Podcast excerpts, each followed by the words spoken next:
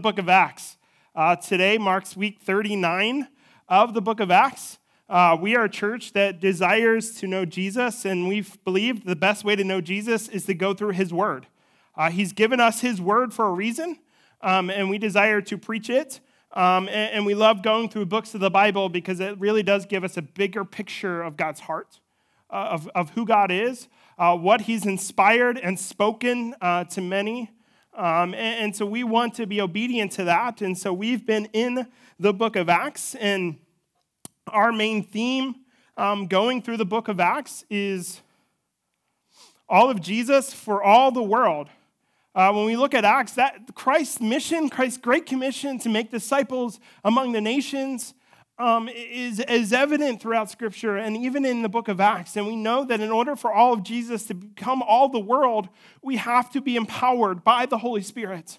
And we saw at the beginning of Acts the empowerment of the Spirit come among his apostles and his disciples. And we've seen God do some pretty incredible things. We've seen God cross over into racial territories. We've seen him go from Jerusalem, Judea, Samaria to the ends of the world, according to them. We've seen him go through Asia. We've seen Christ go into Europe and Macedonia and Philippi. We've seen um, the Ethiopian eunuch uh, be evangelized by Philip and, and, and go back to Africa, where we believe that God began to do incredible things in Africa. And he's done some pretty amazing things through the life of Paul. And this morning, we're going to be in Acts 21. We're going to go through Acts 22. Um, and what we're going to see is Paul winding down um, his third missionary journey. This is going to be the end of Paul in terms of being able to go and evangelize and, and make disciples. Um, and now, what we're going to see is all the arrests and the trials over the next couple of weeks. And we're going to see Paul's response, his defense, in the middle of what is happening. And, the question that we have to answer is that in the midst of adversity, in the midst of, of, of people coming at us, in the midst of, of being called bigots and everything else, how do we respond? What is our defense? And so, as we, as we get going this morning, I'm going to invite you to stand this morning as we read together um, God's holy word. Uh, we're going to be in Acts 21. Um, if you want to read it out loud with us, it is on the screen. Um, if not, we encourage you to, to listen, but we want to respect and honor God's word. Um, and so, starting in Acts chapter 21, starting in verse 17, we read this When we had come to Jerusalem, the brothers received us gladly. On the following day, Paul went in with us to James, and all the elders were present. After greeting them, he related one by one the things that God had done among the Gentiles through his ministry. When they had heard it, they glorified God, and they said to him, You see, brothers, how many thousands there are among the Jews of those who have believed. They are all zealous for the law, and they have been told about you that you teach all the Jews who are among the Gentiles to forsake Moses, telling them not to circumcise their children or walk according to our customs. What then is to be done? They will certainly hear that you have come. Do therefore what we tell you. We have four men who are under a vow. Take these men and purify yourself along with them and pay their expenses so that they may shave their heads. Thus all will know that there is nothing in what have been told about you, but that you yourself also live in observance of the law. But as for the Gentiles who have believed, we have sent a letter with our judgment that they should abstain from what has been sacrificed to idols, and from blood, and from what has been strangled, and from sexual immorality. Then Paul took the men, and the next day he purified himself along with them and went into the temple, giving notice when the days of purification would be fulfilled, and the offering presented for each one of them. When the seven days were almost completed, the Jews from Asia, seeing him in the temple, stirred up the whole crowd and laid hands on them, crying out, Men of Israel, help! This is the man who is teaching everyone everywhere against the people and the law in this place. Moreover, he even brought Greeks into the temple and has defiled this holy place. For they had previously seen Trophimus, the Ephesian, with him in the city, and they supposed that Paul had brought him into the temple. Then all the city was stirred, and the people ran together. They seized Paul and dragged him out of the temple, and at once the gates were shut. And as they were seeking to kill him, word came to, to the tribune of the cohort that all Jerusalem was in confusion. He at once took soldiers and centurions and ran down to them. And when they saw the tribune and the soldiers, they stopped beating Paul. Then the tribune came up and arrested him and ordered him to be bound with two chains. He inquired who he was and what he has done. Some in the crowd were shouting one thing, some another. And as he could not learn the facts about the uproar, he ordered him to be brought into the barracks. And when he came to the steps, he was actually carried by the soldiers because of the violence of the crowd. For the mob of the people followed, crying out, Away with him! And as Paul was about to be brought into the barracks, he said to the tribune, May I say something to you? And he said, Do you know Greek? Are you not the Egyptian then who recently stirred up a revolt and led the 4,000 men of the assassins out into the wilderness? Paul replied, I am a Jew from Tarsus in Cilicia, a citizen of no obscure city. I beg you, permit me to speak to the people. And when he had given him permission, Paul, standing on the steps, motioned with his hand to the people. And when there was a great hush, he addressed them in the Hebrew language, saying, Brothers and fathers, hear the defense I now make before you. And when they heard what he was addressing them in Hebrew language, they became even more quiet and said, I am a Jew, born in Tarsus in Cilicia, but brought up in the city, educated at the feet of Gamaliel, according to the strict manner of the law of our fathers, being zealous for God, as all of you are this day. I persecuted this way to the death, binding and delivering to prison both men and women.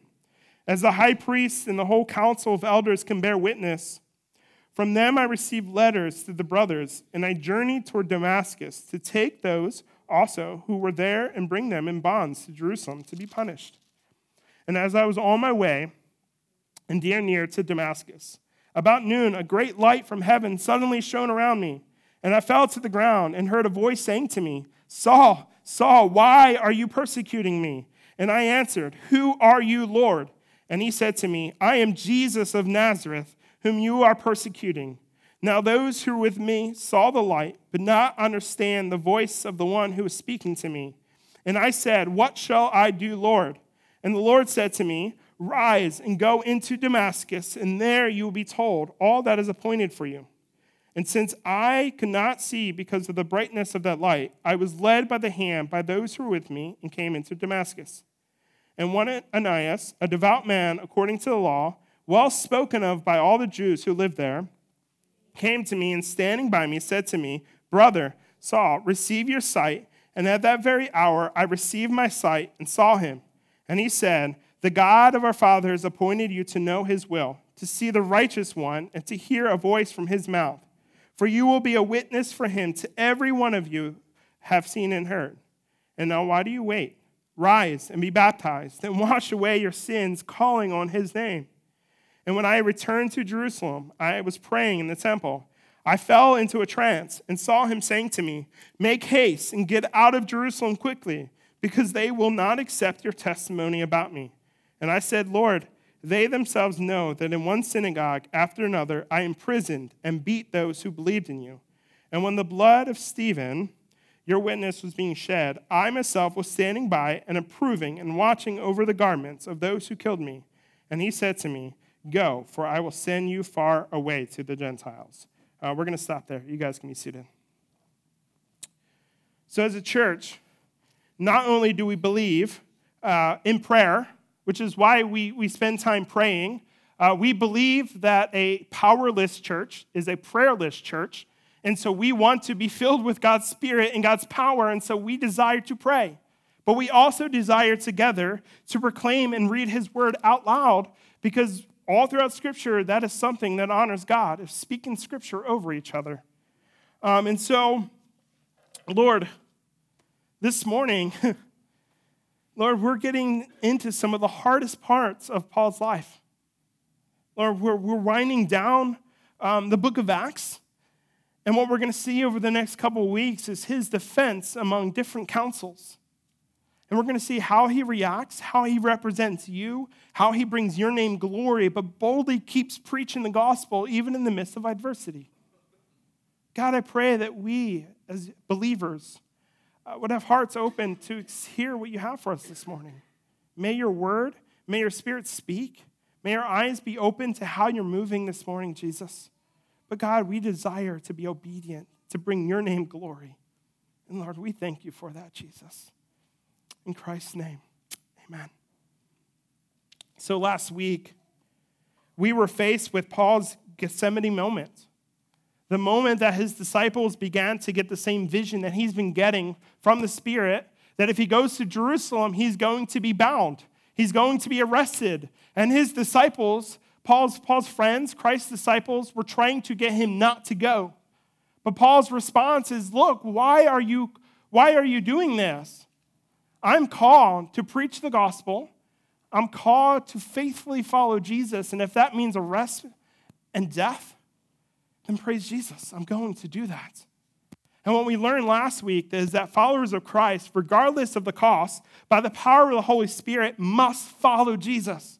Regardless of where it brings us, regardless of the persecution that we're going to face, regardless of what the world's going to say about us, we have to be obedient to Jesus. And we talked about man, I'm so grateful for many different missionaries who had went, who've answered that call to go, regardless of what people were going to do him. If you, if you remember or know the name David Livingstone, right, he brought the gospel into the heart of Africa, and people were trying to get him not to go, but he says, I have to go. I have to be obedient to Christ. William Carey, who is the father of modern missions, when he was rung, rose up in Europe and said to a group of pastors, I'm going to India to make the gospel known there. One of the pastors rebuked young Carey and said, Sit down, young man, you are an enthusiast. When God pleases to convert the heathen into India, he will do it without consulting you or me. But Carey wouldn't be persuaded, and praise God, he didn't back down from going to India. Mr. Judson, a Baptist missionary, had a desire to go to Burma. Many closest to him told him not to go, but he went to proclaim the gospel to the Buddhists in Burma. Many, many different stories. We can even think about some of our own in the Christian Missionary Alliance who are going to some hard countries, closed access countries. And many of us would say, Why are you going? They don't like Christians. Why are you going to go? Stay here, stay in your comfort zone, and everything will be okay. But I'm so glad that as international workers, they're going to proclaim Jesus to some of the hardest access points. Why? Because the gospel of Jesus Christ is worth it. And it's worth them going and potentially losing their life if it means that someone gets to spend eternity with Jesus. And so we've seen all these, and we saw Paul himself never back down from what God has for him. And if you remember, Paul's desire, he wanted to go to Rome. If you look at Romans 15, it says that he was writing to the Romans and said, I desire to go to you uh, by way of Spain. He wanted to keep going on his journey. He wanted the gospel to go to other parts of the world, but yet God had other plans. And God continually showed him, hey, you're going to go to Jerusalem first, and you're going to be arrested. And out of that arrestment was actually God being able to bring him to Rome and for him to advance the gospel among the imperial guards that were in Rome. But here is Paul finally getting to Jerusalem, finishing up his third missionary journey. We've, we've seen him go throughout Galatia and Ephesus and Asia, into Macedonia and Philippi, down to Corinth, and, and all around the known world, bringing the gospel regardless of the cost. We've seen many give their lives for Jesus in the book of Acts. We've seen Paul continuously persecuted, but the gospel was so worth it to him. And now we see him finally getting to Jerusalem. What was Paul's response? What was he going to tell the leaders of the church in, in Jerusalem what God has been doing? And so we see him arriving in Jerusalem, and the brothers and sisters in Christ greeted him warmly. And it says that he was with James and among the other elders. We know that James is the brother, half brother of Jesus. He is the writer of the book of James. James, at this point, is probably the main leader of the Jerusalem church here in Acts. And Paul goes and he tells the people all that God has done. Not what Paul has done, not what the disciples have done, not what is happening in all the church plants, but what God has been doing. Church, our greatest defense that we have as believers, our greatest testimony that we have, is bringing glory to the name of Jesus. Because that should be our goal. Our goal in life, our goal as Christians, regardless of what happens, is to bring glory to the name of Jesus in everything that we do. That should be our primary goal. Christ centered disciples bring glory to the name of Jesus, right? And, and what we're going to see in this chapter, in, in this context, is this is that Christ centered disciples are passionate about God's glory, the unity of the church, and the evangelization of all people. That should be our goal, that should be our desires. And so Christ centered people, they lift up the name of Jesus, not their own. They don't take what God does for granted, they tell it to the world. Church, if God, if you have experienced the grace of the Lord Jesus and you've experienced his grace, we are to tell it. We can't just sing about it. If you don't want to talk about Jesus, then don't sing about Jesus. Don't sing about his grace. Don't sing about how amazing he is if we're not willing to go and tell the world that Christ is amazing, that he's worth it. That, that transformation in Jesus is everything. Paul, that was his desire to know Christ and nothing else. His, his desire was to know the power of the resurrection and proclaim it to the world. Because we know that in the end, the resurrection leads to life. And so Paul was telling the James and others, hey, God is doing some pretty incredible things. And what was their response? Well, their response was that they rejoiced. Christ centered disciples rejoiced together in the ministry of the gospel. That is why I am so passionate about networking and so passionate about celebrating what God is doing among all the other churches here in the community. Why? Because if their mission is to praise Jesus and fulfill the Great Commission and stand upon biblical values, then I want to celebrate what God is doing in their communities. We're not against each other. God has intentionally planted other local churches to meet specific people for His kingdom and for His glory. And together as believers, we should celebrate what God is doing. That's not always easy. I, I can, I, you know, James, there were probably times that they were probably jealous as what Paul was doing in Philippi and in Corinth and in Galatia and Ephesus and all these other countries and cities that he was a part of. I can imagine that there are times where their flesh would have gotten the best of them. As a pastor, man, I have to continually work at not getting bitter about what God is doing in other churches. I have to work on not being jealous of, of the technology they have and all the things they have. And God is, instead, God is calling us, hey, celebrate that the gospel is being proclaimed. Celebrate that lost people are coming to know him, even if that is not your church. We're called as believers to celebrate what God is doing among the nations constantly. So Christ centered people rejoice together in the community. They don't get jealous, they continue on in the gospel. When God is at work in other places, saving sinners by his amazing grace, it always, it's always reason to rejoice. We are never in competition with other like minded Christians. We're on the same page.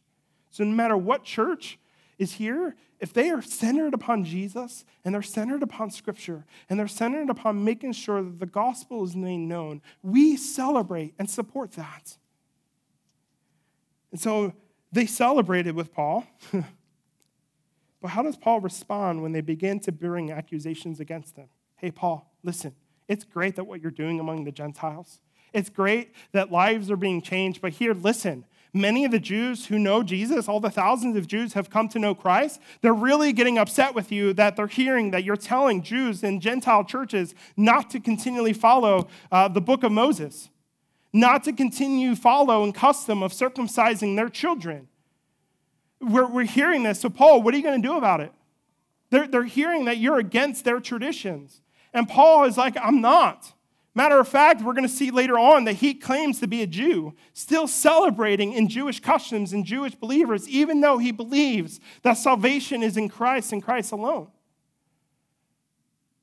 And so James and the elders are like, hey, Paul, listen, in the midst of keeping unity among the Jewish believers, in the midst of keeping unity among uh, the churches here, hey, this is what we're going to ask you to do. We're going to ask you to show the Jews that you're not in, in uh, defiance of that. You're not telling them not to do it. And so they ask him, hey, take these four men who are going to be purified. Uh, the Nazarene vow that's found in Numbers chapter 6 is what they're going to do. And so they're going to go dedicate themselves, purify themselves in the temple. And Paul, you're to go with them and purify yourself, showing that you, rep- that you still, uh, still allow, still follow, still, still hold to some of the traditions that are going on. And so, Paul, what did Paul do? He stood his ground and said, No. No, that's not exactly what he did. Paul was obedient to his leadership. He was obedient to the, Jew, to, to the Jerusalem church leaders, the elders, the, big, the, the, the, the, the main church. He was obedient to them. Why? Because if we look throughout Scripture, we see constantly that Christ, that Christ is calling us to represent the gospel and to be obedient to things as long as they don't compromise the good news of Jesus. And so Christ centered disciples humble themselves for the sake of the gospel. Paul could have had the right to say no. He could have stood his ground. He could have called them out. He could have done many different things to them. He could have gotten angry. He could have shaken his fist. No, he humbled himself. And if we remember what Paul says in Corinthians, to the Jews, I become like a Jew to win Jews. To those under the law, like one under the law, though I myself am not under the law, to win those under the law. Paul was willing to humble himself for the sake of unity, for the sake of the gospel. Listen, if James at all was telling Paul to go against the good news of Jesus, to forsake Christ in any way, Paul would have said no. As believers, we are to stand upon Scripture, and if there are things that people are asking us to do that go contrary to Scripture, contrary to God, we are to be defiant of that. But Paul, in this moment, understood that this wasn't compromising the good news of Jesus. Matter of fact, it was solidifying. And so Paul humbled himself for the sake of the gospel, and he was obedient to it, and so he went and he purified himself. As Christians, we have to be aware of that.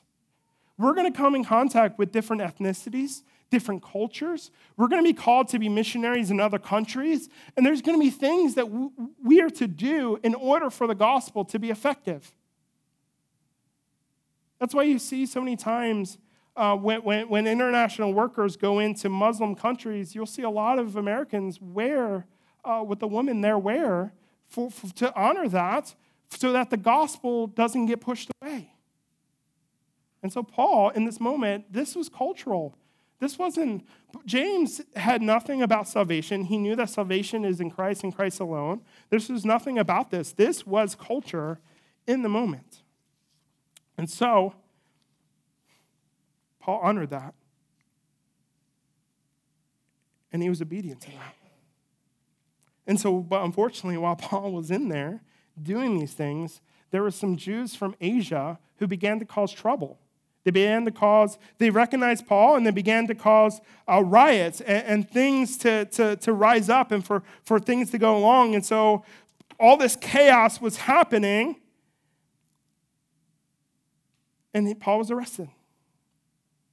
Paul was, was being accused of some far outrageous things, things that he wasn't even doing, but yet they, they accused him, they arrested him. And if you remember, remember from last week, what did the prophet Agabus say that was going to happen to Paul? What did he take from Paul? His belt. And what did Agabus do with his belt? He bound his hands and his feet and Agabus said, the owner of this belt is going to be bound like this in Jerusalem. So look what it says. Where's it at? So they, they, they took Paul, and it says that they put him in two chains, right? Uh, verse 33. Then the tribune came up and arrested him and ordered him to be bound with two chains, right? And so prophecy was beginning to be fulfilled. Paul was bound by hands and feet. But he, listen, earlier, right? Verse 27 when the seven days were almost completed, the Jews from Asia, seeing him in the temple, stirred up the whole crowd and laid hands on him, crying out, Men of Israel, help.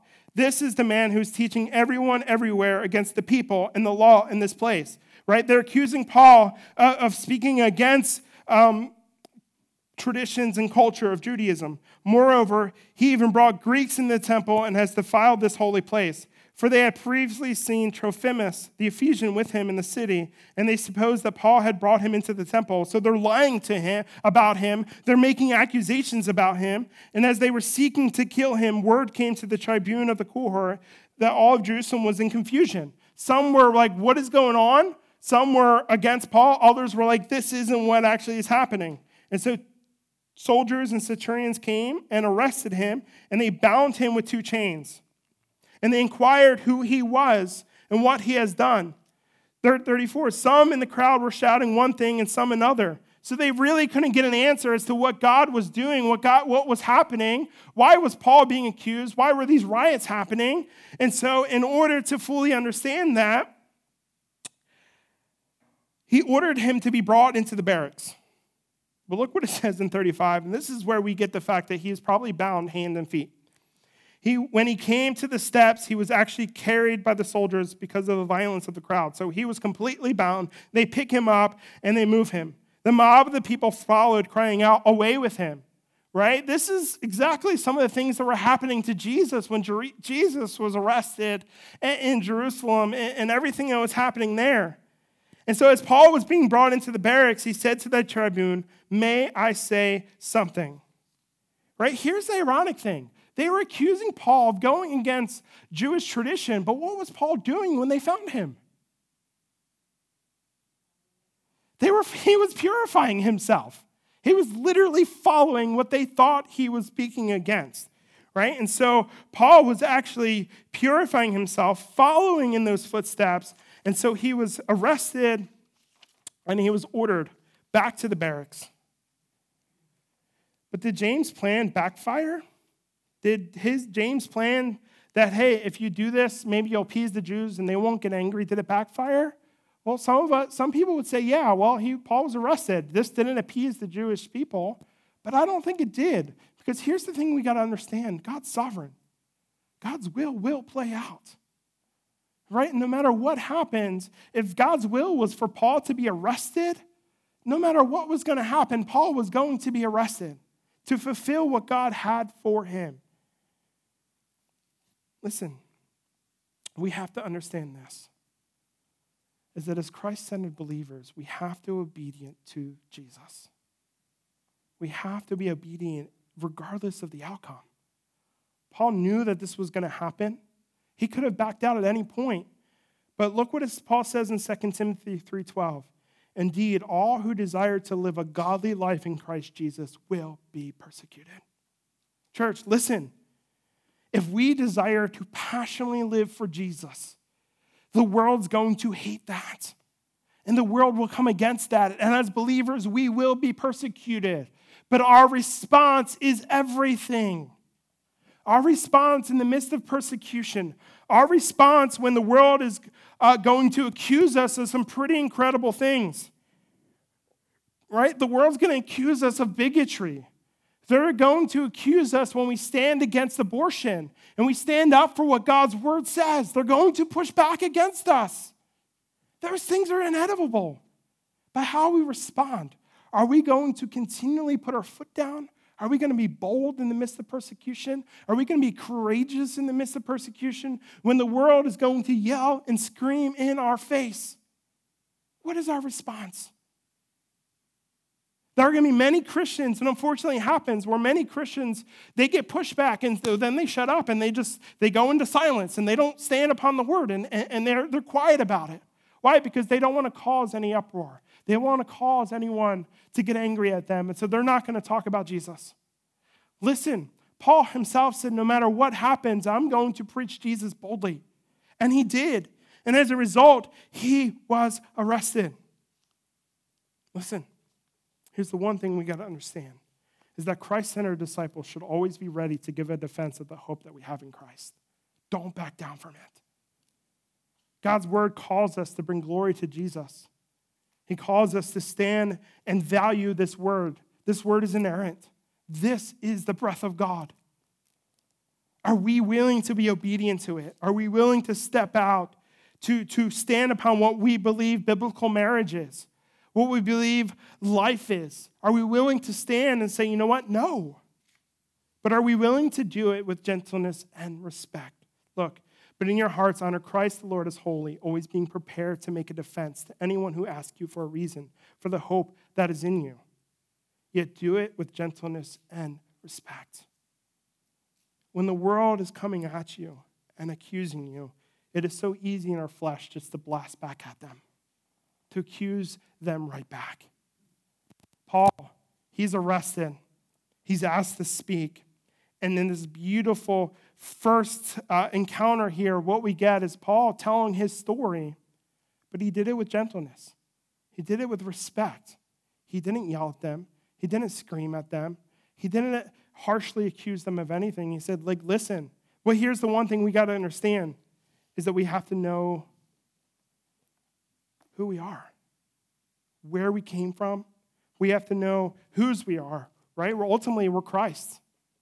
And we have to be willing to talk about Jesus. But this doesn't mean that you forsake your American citizenship. Paul never forsake his Jewish citizenship. We're going to see that he never forsake his citizen as a Roman. He still stood for what he deserved, what was given to him as a citizen.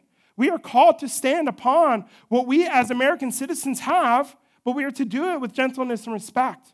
We have to learn when we are to stand upon our citizenship and when we're called to stand upon Jesus. Ultimately, we're always called to stand upon the gospel, but as American citizens, we have rights. As American citizens, we, we, we have things that we value and we're, we're to stand against. Right? The, the, the freedom of religion, the freedom of worshiping in a church is something that we have as American citizens, and we should know those values. We should know what we have. But we're to do it with gentleness and respect. Paul never abused that, but he said, Listen, I'm a Jew, and as a Jew, hear me out. And they did. They listened to Paul, and he wasn't afraid to tell his, his, his, story, right? They were accusing him of actually being an Egyptian assassin. Aren't you the Egyptian who, who's caused to stir up a riot? This Egyptian that he's accused of, according to Josephus, which is a famous historian, is that this Egyptian assassin was a false prophet who presented himself as a new Moses or Joshua. He gathered thousands of followers, lived in the desert. He predicted that Jerusalem's walls would fall like Jericho's when surrounded by his men, leaving Roman forces exposed. Instead, what actually happened was that 400 of his men were killed, 200 were captured, and he, as an Egyptian, ran away and fled. And so they were actually accusing Paul as the one who's doing this. And Paul says, No, listen, I'm a Jew, right? He understood Greek. He served, you know, listen, he served in Tarsus, which was a very educated part of the world. And so Paul knew languages. He knew how to speak Greek, he knew how to speak Hebrew. And so here's Paul call, asking these men in Greek, Hey, can I speak? And then he responds to the crowd in Hebrew. And he gives an account of all that was happening, saying, Listen to the Pharisees, to the religious leaders, to the Jews, listen, fathers and brothers, right? He was identifying with them and he said, Listen, I was, am a Pharisee. I was the one that persecuted the way. I was passionate about God and his law. And I wanted to persecute the way of Christ. And so I actually went and I arrested and I killed people. Actually, I was the one at the stoning of Stephen watching as this was going on. I celebrated these things. But something happened when I took a letter from the brothers, from the Jewish leaders, to go and persecute others on the way to Damascus. And on the way to Damascus, I was encountered. I encountered the living Jesus. Christ himself spoke to me. And he said, Why are you persecuting me? I have a plan for you, Paul. Go to the city and a man is going to talk to you. And so he goes into the Damascus, he goes into the city, and he's met with a man named Ananias. We don't know why Luke leaves out some of the discussions that were happening, but the one thing that he did say is that Ananias was a man respected by the Jews. He was still trying to appease the crowd, saying, Hey, listen, a Jewish man, a man of the law, a follower of Christ, came and spoke to me, and this is what he said right? And then he called me to repent, be baptized, wash away my sins. But Luke then goes to include something we don't see at the beginning of Acts 9. It says that Paul, while in the temple, right? He, he was in the temple talking to the Father, and, and, and God says, Hey, I want you to leave Jerusalem because they're not going to accept your testimony here. Go. But Paul wrestled with that. He said, God, no, I, I should stay. This is a great report for the people here in Jerusalem. And he says, No, rise and go to the Gentiles. Paul's calling was to go, even though he wrestled with it, even though he, he wanted to stay. But he knew that he had to be obedient to the voice of Christ. Reminder Christ centered disciples know who they are, they were, who they're becoming, whose they are, and they're bold with their calling. Paul was calm, he was courageous, but he knew his assignment. And so, as followers, we share in this truth with our words and we demonstrate it with our attitude. There's so many things that we can look at, so many things that we can do, but we have to be obedient to Christ in our lives. Paul was going to be a witness to everyone for what he's experienced. He wanted to show them that he wasn't against their Jewish heritage, but he also wanted to show them that he was called by the transforming grace of the Lord Jesus. For I preach the gospel, 1 Corinthians, that gives me no ground for boasting. For necessity is laid up upon me. Woe to me if I do not preach the gospel.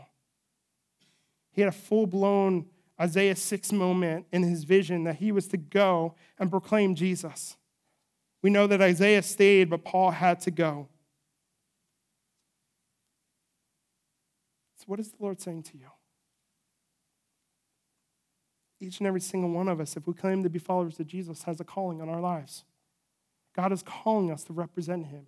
For some of you, He's called you to be a farmer and to represent Christ there. For others, a doctor. For others, a realtor. For others, a police officer an accountant, whatever that is, God has specifically called us to a task. But in that task, we are to preach Jesus. We are to represent him with our words and our attitudes.